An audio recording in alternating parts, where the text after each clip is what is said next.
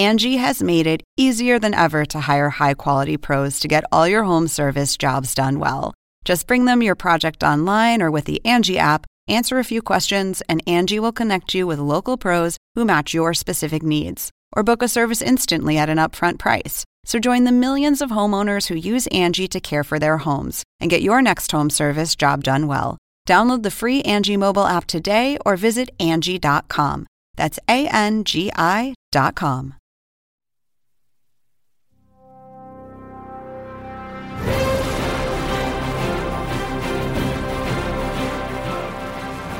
Welcome to the latest edition of March Madness Men's Basketball. I'm your host, Andy Katz. We're recording on Monday, the day after Selection Sunday. Uh, good follow up show. Chad Aycock from Warner Media, Turner Sports, Bleacher Report. He's going to join me.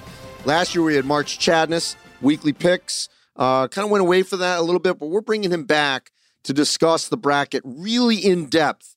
And Chad's going to quiz me and go over various scenarios of uh, you know different topics and really peel back the bracket in all the different regions. So we're going to do that. Uh, obviously, you can go to ncaa.com, uh, all our social media platforms where you can see my bracket. You know, my Final Four, we did that through Bleacher Report on Sunday night. And I've got Gonzaga, Purdue, Arizona, and Iowa. Purdue versus Arizona. Arizona winning the national championship. So you can hold me to it. um, upsets, didn't have a lot of them. A little scared. Sometimes I go a little more chalky. But uh, we're going to discuss the ones that potentially could happen. So Chad's going to pin me on a number of those. I'm going to be joined by Scott Drew, reigning national championship coach, uh, Baylor, a number one seed. So Scott's going to help us tip off March Madness with the first four games starting Tuesday night and then Wednesday night in Dayton. I'm off to Portland for that region. So I get the number one overall seed, Gonzaga. They'll take on Georgia State in 116. 8 9's Boise State, Memphis. We've got uh, St. Mary's taking on the winner of Wyoming, Indiana, and UCLA Akron. So I'm looking forward to that, getting out to Portland. Uh, next week I'll be in Chicago for that regional where, you know, potentially we could have Kansas, Iowa, Wisconsin, Auburn. See if it all holds true. Certainly would be a great scene in Chicago. Uh, Kansas has a ton of alums. Obviously, if you get two Big Ten teams like Iowa and Wisconsin, uh, that'd be pretty special. So that's all coming up. And a little Katz ranks looking at the top 10 fan bases that I think will travel well uh, for the first and second round. So that's all coming up here on March Madness Men's Basketball. And now joining me here on March Madness Men's Basketball, Chad Aycock from Warner Media, Turner Sports, Bleacher Report. You wear many hats. Uh, March Chadness. We're back talking about the NCAA tournament, the bracket. Uh, I am open to anything you can throw at me. Uh, I've I've had to digest this bracket in a short amount of time, and I'm still breathing it here. So, Chad, I want you to fire away and pepper me. Go ahead. Let's do it, Andy. Yeah, you dropped your bracket prediction last night. We love it. The one thing I noticed right off the bat, you picked two one seeds to make the final four, and then you picked two to not make the final four. Uh, so I am curious, out of these one seeds, which one has the hardest path to the final four? Uh, of the two that I picked to go, any of them. You can split it up. I want to go hardest and easiest. Oh, okay. Well, it's all about matchups, as we know in the NCAA tournament. And to me, the two Big 12 teams, and that's why I didn't pick them, and why I conversely picked the two teams from the West Coast and Gonzaga and Arizona. You know, we'll get to this obviously, but I love this Iowa team that I saw in person this whole week in Indianapolis. I think they match up well against Kansas. They're a five seed. So potentially, if that happens, I like Iowa in that Sweet 16 matchup because also, even though there's a ton of Kansas fans and alums in the city of Chicago, Iowa's going to flood that United Center if that happens. Uh, the Hawkeyes, it's it's an easy drive. There's tons of Iowa uh, and Big Ten alumni in Chicago. So I think it's going to be a great atmosphere if that happens. And I favor the Hawkeyes. So I don't like that matchup for Kansas potentially. And then obviously, even if they got past that, you know, let's say hypothetically they played Wisconsin, even though they're better than sure. Wisconsin, you are potentially in the United Center, or Auburn. And Auburn has slid lately, but they were number one for a reason. And when those guards shoot well, and K.D. Johnson has not lately, but if he does, and Jabari Smith is arguably one of the three best players in the country, Uh, I, I like Auburn better than Kansas as well. The other side, Baylor. Baylor is not as good as last year. We know that. Uh, they lost in the Big 12 tournament. They've not been healthy. And I see a number of obstacles for them. They could run in, you know, if Carolina plays like they did against Duke, that high low. Yep. Remember, Jonathan Tchamwa Tchatchoua was out for Baylor. So now you're dealing with Armando Bacot or. Um, yeah, have fun with that. yeah, or Brady Manek. So I think that's an issue. You know, UCLA, I think still they could beat Baylor with Myles Johnson, Cody Riley, and if Johnny Juzang and Jaime Jaquez play well. But the, the to me, the team I don't see them get past is Purdue. Now, or Kentucky, to be honest. Yeah, or or Big Blue Nation. Whoever wins that battle, and that's going to be an absolute, just you know, physical, huge tussle inside. If that happens, where you've got Oscar Tshiebwe against, you know, Zach Edey and Trevion Williams, that's a lot of muscle. That's a lot of weight mm. inside. And whoever survives that, I like either one of those teams better than Baylor uh, down there. You know, the reason I pick Gonzaga in Arizona is as many obstacles are that exist for Gonzaga. I just think front court wise, better than UConn, better than Arkansas, better than Rutgers, better than Texas Tech, uh, better than Alabama, who I think they'd have a good revenge game against. And then, you know, I'm not convinced Duke gets past Texas Tech if that happens. I think Texas Tech would defend Duke. Uh, so I don't think Texas Tech can score with Gonzaga. They already lost to them in Phoenix earlier in the year. So I like the Zags. And then Arizona, they're playing the best basketball in the country. You could have easily made an argument to me that Arizona would be the number one overall seed, and I would sure. have had no issue. No issue if that were the case. So that's that one. And then let's look at this. So Illinois is not healthy. Jacob Grandison didn't play, shoulder injury. Right. So that's a problem. Then, you know, they've got multiple bigs, like three that handled Kofi Cockburn in Champaign. So I think they could do it again. At the bottom of the bracket, Tennessee or Villanova, they did lose to Tennessee on the road. I like them in a neutral court down in San Antonio uh, to revenge that one. And Villanova, you know, yes, they have Chris Dixon inside, but I, I don't think they have the inside game that can hang with the Wildcats. Uh, Collin Gillespie's playing great, no question, mm. but he's going to be pressured by Arizona. And that's why I like Arizona to come out of the South. So much of this is about matchups. You know, we're asked all the time. We do it. It's fun to make Final Four predictions prior to the bracket but it's all about matchups. And that's why I like the Gonzaga Arizona brackets better than the Baylor Kansas ones. Sure. If you had to pick one, though, which one's easiest? Which one's hardest? Out of those two Big 12, which one's the hardest? Of the two Big 12? Sure. Baylor and Kansas, which one's got a harder path? Baylor. Okay. I agree. You, you could potentially have to go through three blue bloods in Carolina, UCLA, and, and Kentucky. So that's tough. Right. And especially Purdue and Kentucky without Tchamwa Tchatchoua, they are very vulnerable inside, and Purdue and Kentucky's strength is inside. Uh, so, you know, the game would be in Philly. You know, Kentucky travels well. They'd have a good fan base. You know, Baylor would clearly be the road team in a Philly Elite Eight game against Kentucky, and maybe to some extent Purdue. So, um, I think they have the of those two Big Twelve, they have the harder road. Yeah, I agree. Let's shift it a little bit to the Big Ten now. Obviously, they had nine teams in, so you know there's some pretty good chances that they're going to get to the Final Four. Some teams. Uh, well, last year they had nine. Uh, yeah, that didn't that didn't go so well. Michigan was carrying the Big Ten. No, but you know what we forget, Chad, and all the criticism of the Big Ten, which is fair, but Michigan was really close to getting there. You know, they lost to UCLA. They had a lead. They gave it up, and had Michigan gotten to the Final Four, I'm not saying they would have beaten Baylor, uh, or Gonzaga for that matter, but they at least would have had a team in the Final Four after having nine teams in the field. But go ahead, I'm sorry. But no, this year you did have two Big Ten teams in the Final Four, Purdue and Iowa. Uh, what stood out about those two teams, and like why did you kind of overlook other teams like Illinois or Wisconsin, maybe even Michigan State? Um, how'd you settle on those two teams out of the Big Ten? It really came down to the brackets they were in.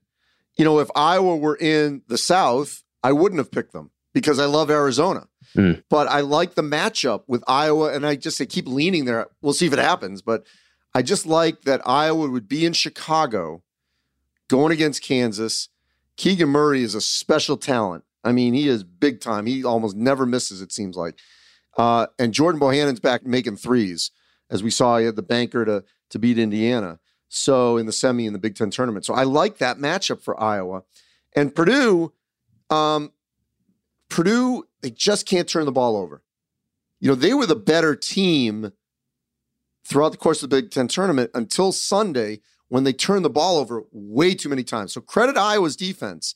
But if they don't turn the ball over, Jaden Ivey can literally just change the narrative of the game in a split second. Hopefully his tailbone's okay. He landed a couple times hard on that tailbone. That was a tough slip. Yeah. Um, but, you know, Trevion Williams and Zach Edey, when they are on, I mean, no one else has two players like that. Oscar Tshiebwe uh, is unbelievable inside, rebounder, but he doesn't have a, you know, a comparable player. But those two guys are interchangeable. And the fact that Eric Hunter is making threes really changes things for Purdue. So we'll see if that continues. Uh, but I, I just love, I, I like the bracket for them. I don't like that Illinois would have to go against Arizona. So that's why I don't have them in. Um, I don't like, you know, Michigan State's not playing well and Tyson Walker's hurt. So that is a look, Ohio State, if Ohio State had been healthy this year, we'd have a much different discussion about them because EJ Liddell is special. So is Malaki Branham. Malaki Branham is going to be, in, I think, potentially in the lottery. Um, so they got two big time talents but they are really banged up. Kyle Young out, uh, Zed Keys out, may, maybe comes back, but they've not been healthy. You know, I'll, I'll say this: I actually like the first four Big Ten teams to get to the second round. Uh, I think Rutgers can beat in uh, Notre Dame.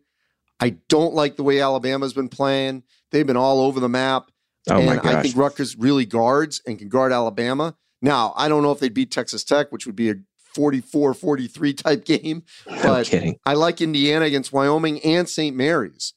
I, you know, and look, could they beat UCLA? Sure, if that's what happens. But so it's funny because initially they're all squawking about being in the first four, but I actually like their brackets better than Michigan, which wasn't in the first four, has to go against a pretty good Colorado State team. And then if they beat Colorado State, they got to play Tennessee. Yeah. That's a tough draw. Yeah, I think that's a tougher draw for Michigan than the first four Big Ten teams. Yeah, I liked Indiana as well there. But now, you know, with the way brackets are formed, even after these first four games, people can edit their brackets before they officially submit it on NCAA.com. So let's just say hypothetically, Notre Dame and Wyoming both win. Are you going to change your bracket? Are you going to advance Alabama uh, or St. Mary's? Yes, I didn't know you could do that. And if you can, I will. Thank you. You got it. Well, good deal. We'll, we'll keep an eye out for that uh, late Wednesday, maybe even Thursday morning. Okay. Um, let's have fun with this next question, though. I know, Andy, you just driven in you, you would never pick a 16 over one. Like you just watch all these teams, you're like, these teams are just objectively better. But it's happened once. If you had to pick one, who has the best shot as a 16 seed to upset a one seed? Well, I'll be there because I'm working the Portland Regional for for uh, TNT and TBS. Um, I've talked to Mark Few, and he's not too happy about it because I don't know if we have a you know how good your historical knowledge is, Chad, but I don't ever remember a Sun Belt team being a 16. I mean, the Hmm. Sun Belt's not a bad league, and Georgia State obviously, you know, every team's different, but they have history of of playing well in this tournament. Um, They were 14 when they beat Baylor, right? yeah, I'm pretty sure that was a 14-3. Mhm. Um, I really was surprised that Georgia State was a 16 as a Sun Belt team. So if you're going to make me pick one, it would be that one. Okay. That's not a bad pick. We'll see how close it is. No, I mean, based on what we see of the other 16s, do you agree? Oh yeah, no doubt. Yeah, I, I agree. Just because of what you said with the Sun Belt as a league, I think it's better than some of these other leagues that are also just kind of in the same conversation, just kind of diluted on the other end, especially with the two four, first four teams that always seem to get smoked in the first round. So yeah, I- I'd go Georgia State to keep it like slightly competitive. Maybe in the first half they can hang with them, and you know they get lucky, they get lucky. Uh, no, certainly not picking that. Um, let's talk about some 13 to 16 seeds because I think these are the picks where they're not as popular, right? And then all of a sudden, one of these teams wins. We're like, oh, had, we didn't see that coming. If you just had to pick out of the 13 to 16 seeds, who has the best chance at upsetting it? Whether you picked it or not, which 13 to 16 seeds do you like? Okay, well, you could. Well, I'll tell you the the one that I think a lot of people will pick, and that's South Dakota State over Providence. Mm. Um, the Friars got smoked by Creighton, lost the previous week uh, to Villanova. I mean, look, those are good teams, obviously. South Dakota State's won 21 in a row. Now, this is not the Mike Daum uh, South Dakota State Jackrabbits, but they're good. And they're going to make threes. I think they're shooting well over 40%. So that's going to be an interesting one. I would not be shocked at all if they were to win that one. I don't think this Chattanooga team is good enough to beat Illinois, especially inside. So I'd lean a little away from that one. You know, Vermont, Arkansas is interesting. The catamounts. Vermont ran away with the America East. They have the uh, Ryan Davis, Player of the Year, Ben Shungu. They're going to try to control the tempo. If they get this game in a half court, as athletic as Arkansas is, and certainly can be, if this game gets late, that could be trouble. Once again, not picking it, but I could sure. see it. I wouldn't be, once again, I wouldn't be shocked if that one were to happen. Um, you know, after that, in terms of a, you know, the 14s, don't not, not Longwood, uh, not Montana State. Yale? What about Yale? I can't no? see Yale because I don't see their guards being a. Oh, I got one for you, and that's Colgate, Wisconsin. Mm. Seriously, if that game was anywhere else but Milwaukee, I think I would pick it. Wow. Because Colgate shoots extremely well. Johnny Davis, now he's got till Friday, but he wasn't healthy. You know, he played, but that was the first game after that ankle injury against Nebraska.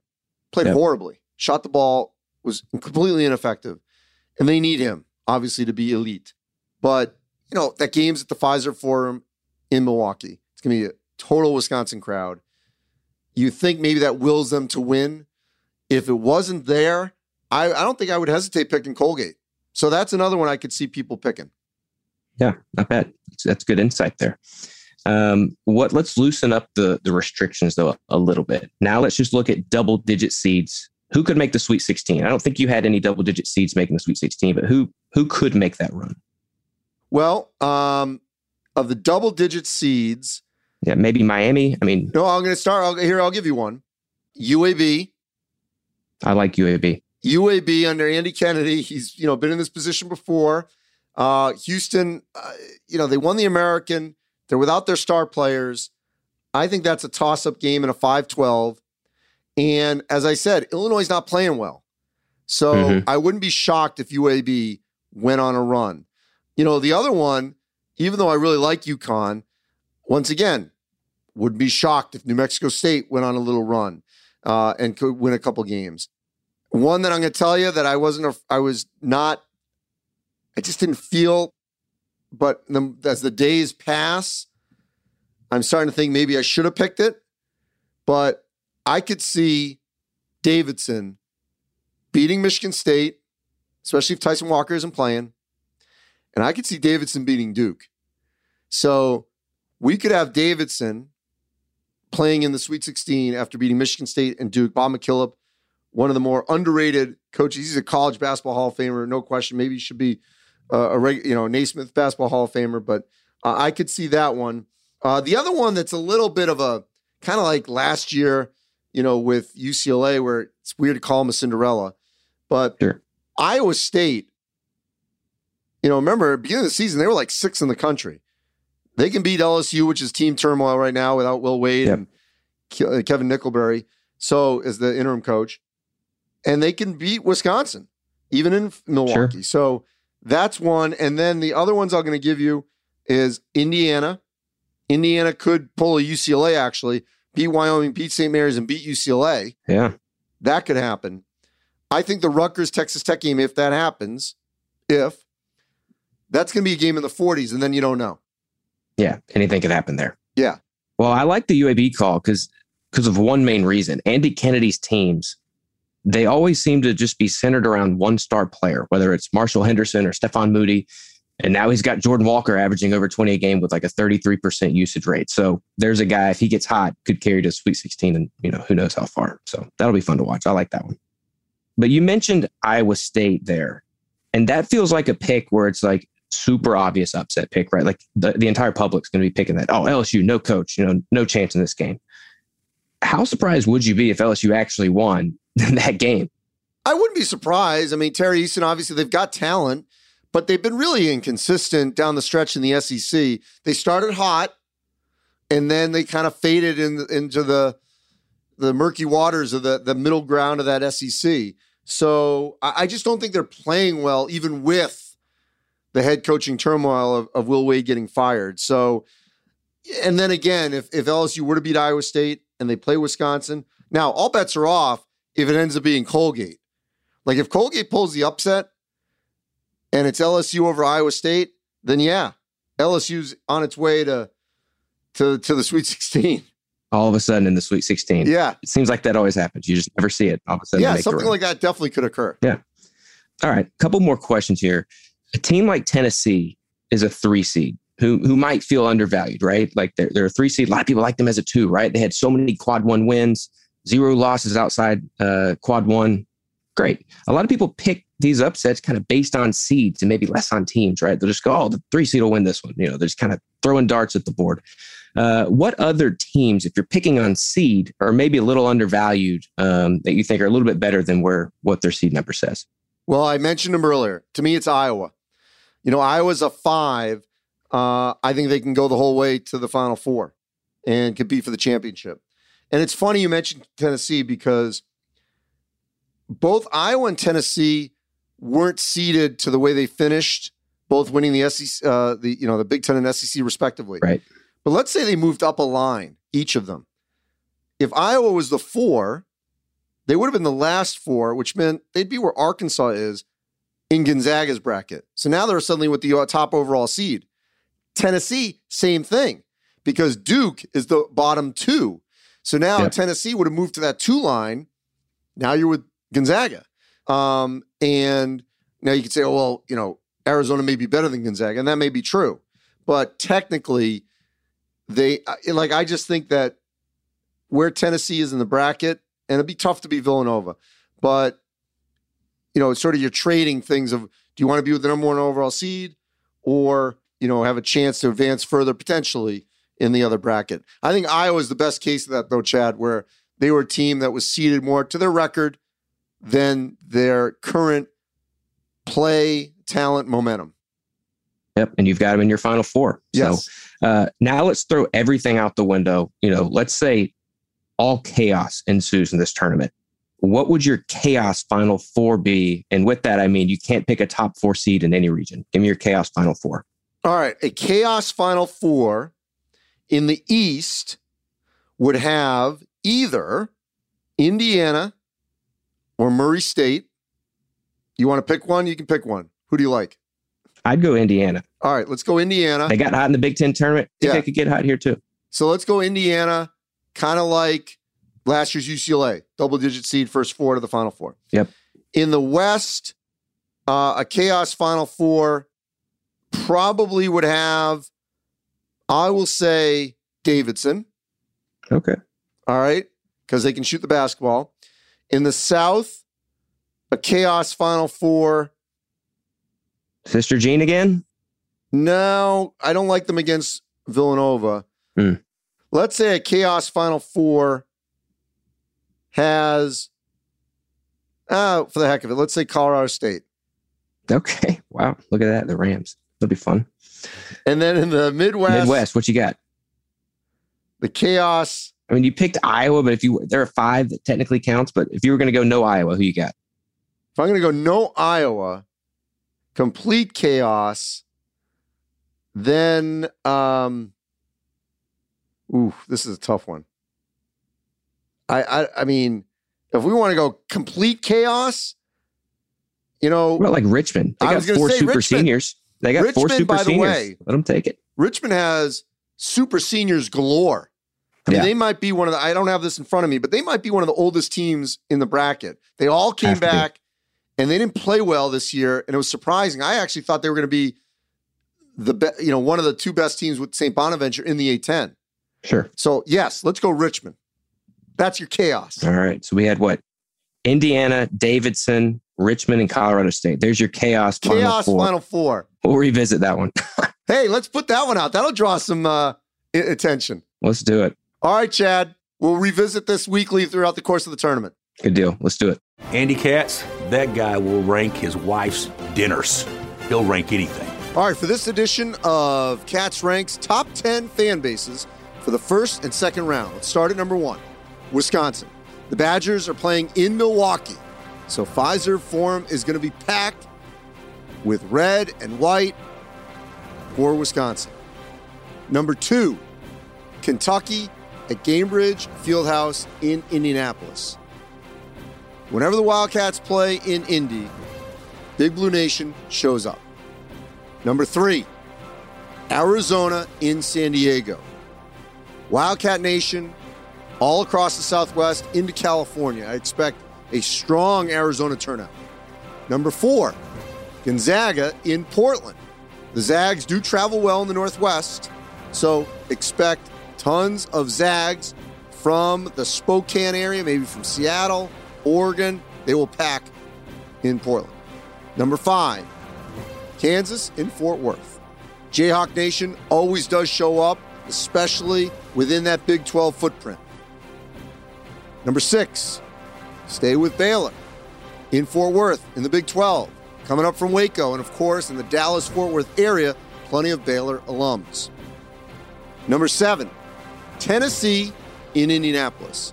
The Vols certainly have an alumni base that can go westward from Knoxville and land in Indy. Number eight, Duke in Greenville. Blue Devils, of course, have strong alumni base up and down the eastern seaboard. And of course, in North Carolina, but not as much as North Carolina NC State. But the core group of fans certainly will travel to Greenville, South Carolina. Number nine, UConn in Buffalo. It's a long drive from Connecticut. There are flights, you'd have to probably connect. But um, I think UConn still have a strong showing in Buffalo. And 10, let's go back out to Portland for Boise State. They'll take on Memphis in that 8 9 game, and I think the Broncos will have a pretty good showing to support their efforts against Memphis. So, we'll see if I'm right based on home crowd attendance, make it feel like a home game perhaps.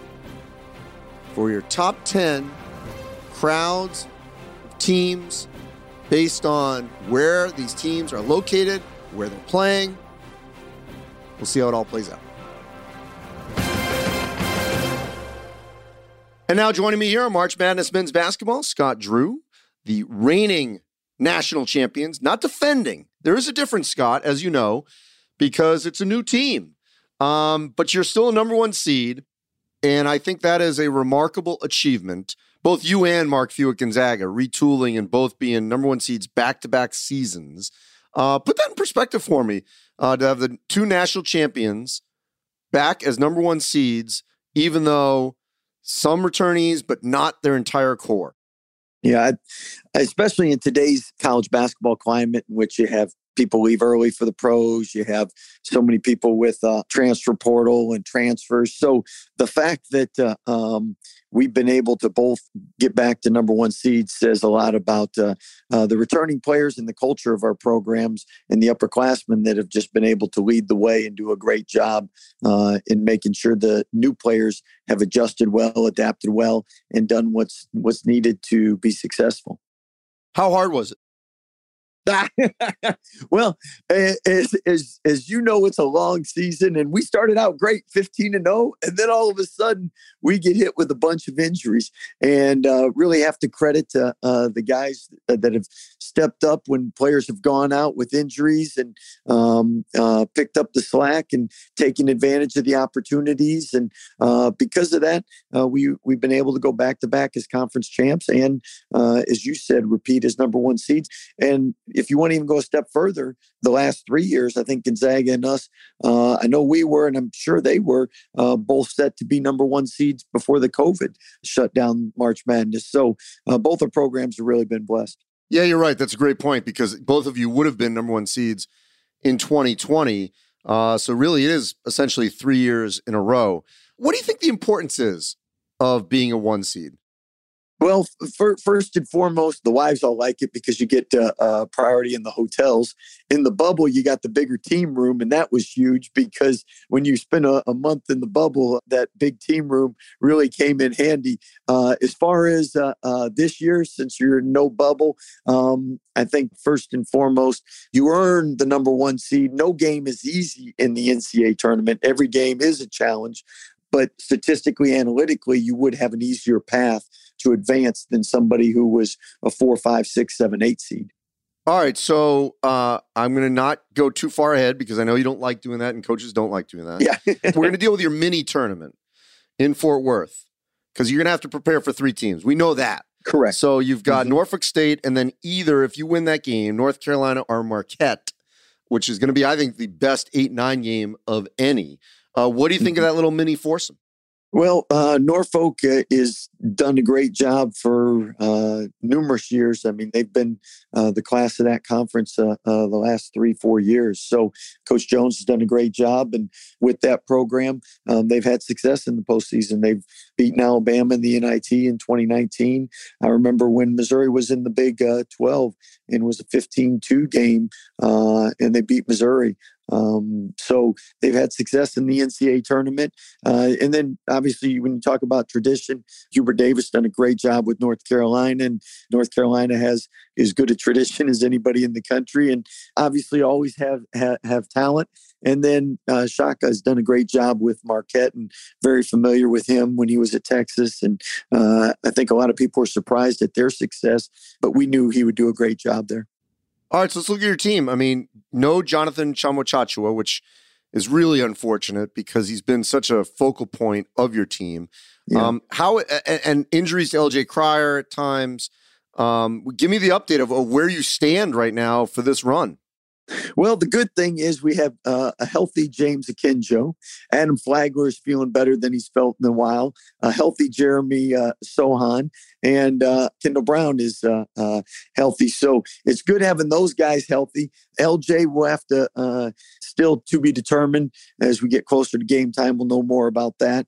And then uh, John's doing a great job on scouting reports. So he's helping break down film and uh, helping the bigs understand what they got to do. So he's just a, a special young man that wants to help in any way that he can. And instead of getting up at 6 a.m. and working out, now he's getting up at 6 a.m. and rehabbing. So how did you? I mean, how did you deal with not having him? I mean, how did that change this team? Yeah. Well, first, uh, uh, Flo had to play more minutes, and uh, he's done a great job. He, he was playing really well um, uh, at the beginning of the year. And uh, the one thing when you have two bigs, it makes it a little easier because you can be a little more aggressive um, and you, you, can play a little bit harder because uh, you know that uh, you're going to get rest. Uh, very similar to Purdue's uh, a two big system right now. Um, but now that Flo's playing more minutes, he's done a great job staying out of foul trouble. He's done a good job managing his minutes and not getting building up his stamina and endurance. And then at the same time, we've uh, played uh, Jeremy Sochan at the five, and he's done a good job adapting, and, and he, he provides a, a mismatch uh, problem for who's ever trying to guard him because uh, he can obviously handle pass and shoot it like a guard, and that uh, gives us great versatility on the offensive end. Scott, James Akinjo is a great example. Multiple transfer, lands mm-hmm. at ultimately the right spot for him. Um, this is our new era. This is our new life in terms of dealing with transfers. Yeah. Every team I've listed has a significant transfer in some form or fashion that you know is going to compete for the national championship for the most part. Uh, what's it like to be in this new era of trying to find the right fits with these transfers? Well, I, I, can tell you that uh, um, because there are so many out there, it is really important to make sure you are getting the right fit. And uh, the reason is if you bring in normally a freshman, uh, you have time to, to mold and groom them. They have time to adapt to your culture. But if you bring in upperclassmen, normally they're they're they're somewhat leaders because they've already been in college three years or four years, and you expect more out of them. So it's really important that they've come from programs that uh, have taught them uh, uh, similar things that you want him to uh, do on and off the court. And with James, he's somebody that does really uh, fit in well with our culture. He's a, a, very hard worker, spends a ton of time on his craft, and he's very serious about getting better. And he's been very coachable. And I know uh, uh, Coach Ewing and Coach Miller have done a good job with him. and the super seniors. A lot of these teams are benefiting off of that. Um, what have you thought about that aspect this year? That uh, obviously was it was a no brainer. It was great the NCAA did it, uh, but it, it, really has allowed our game to be much more. Uh, I mean, it's just better game. It's more experienced. Yeah, feels like everyone's even more in that sense of urgency because they didn't have the full experience last year, and it's been a huge, huge plus. It definitely was a great thing. Uh, um, at the same time, I tell you, it, it's provided more challenges for freshmen from the standpoint. Uh, usually, you're competing against a, a 22 year old senior. Uh, now you're competing against a 23 year old senior. And that makes it even tougher. Um, at the same time, I think coaches have really enjoyed it because the older, more experienced your rosters get, the more creative you can get, the more things you can add during the season, um, the more things you can put on their plate because uh, they've they've been through the rigors, they've seen scouting reports, they adjust quicker. So a lot of different dynamics involved. And uh, as you said, normally older people, usually a little more experience, uh, lead to a better better game. And you've seen so many great games across the country this year at all levels. Hey, last thing, I'm trying to think on your roster, how many players, if any, played in the 2019 tournament? Oh, now you're asking tough questions. Um, 2019, uh, maybe Flo Thamba and Matt Mayer. Okay. That would have probably been it. So here's what's crazy. You win the championship in 21. Mm-hmm. Now we're into 22. 20 didn't happen. So essentially, the majority of your roster, if not all, have never experienced, even though you just won a national championship, a real. Full March Madness NCAA tournament. Isn't that crazy? Yeah, and then and I bet you there's a lot of uh, teams that'll be in that same. Oh yeah, the majority uh, as well. Yeah, and and and I can tell you, I can tell you also that I thought the home crowds this year were a lot more passionate and a lot more animated and excited and just from a year of not being there. And I think the same is going to be for March Madness um, without having uh, packed arenas and people being able to get tickets last year. I think it's going to be even that much more exciting, um, especially come Final Four time. Well, Scott, look forward to seeing you at some point along the way, Fort Worth, and then if you advance to Philadelphia. Scott, as always, appreciate it. Best to your family, especially your parents. Uh, you know, I always think the world of them. Well, they think the world of you and safe travels to you. And uh, thanks for all that you do for college basketball. And that'll wrap up this Monday edition when we taped it of March Madness men's basketball. We will be taping each of the next couple Mondays after the weekend's results. So we will have a show next week looking ahead to the Sweet 16 and the Elite Eight after the first and second round. And then, of course, leading into the Final Four and then post Final Four as well. So, as always, big shout out to Abby Stoltz, Chad Acock, our entire team at Turner Sports, Warner Media, Bleacher Report, and of course, everyone at NCAA.com that helps with the pod. As always, thanks for watching and enjoy March Madness.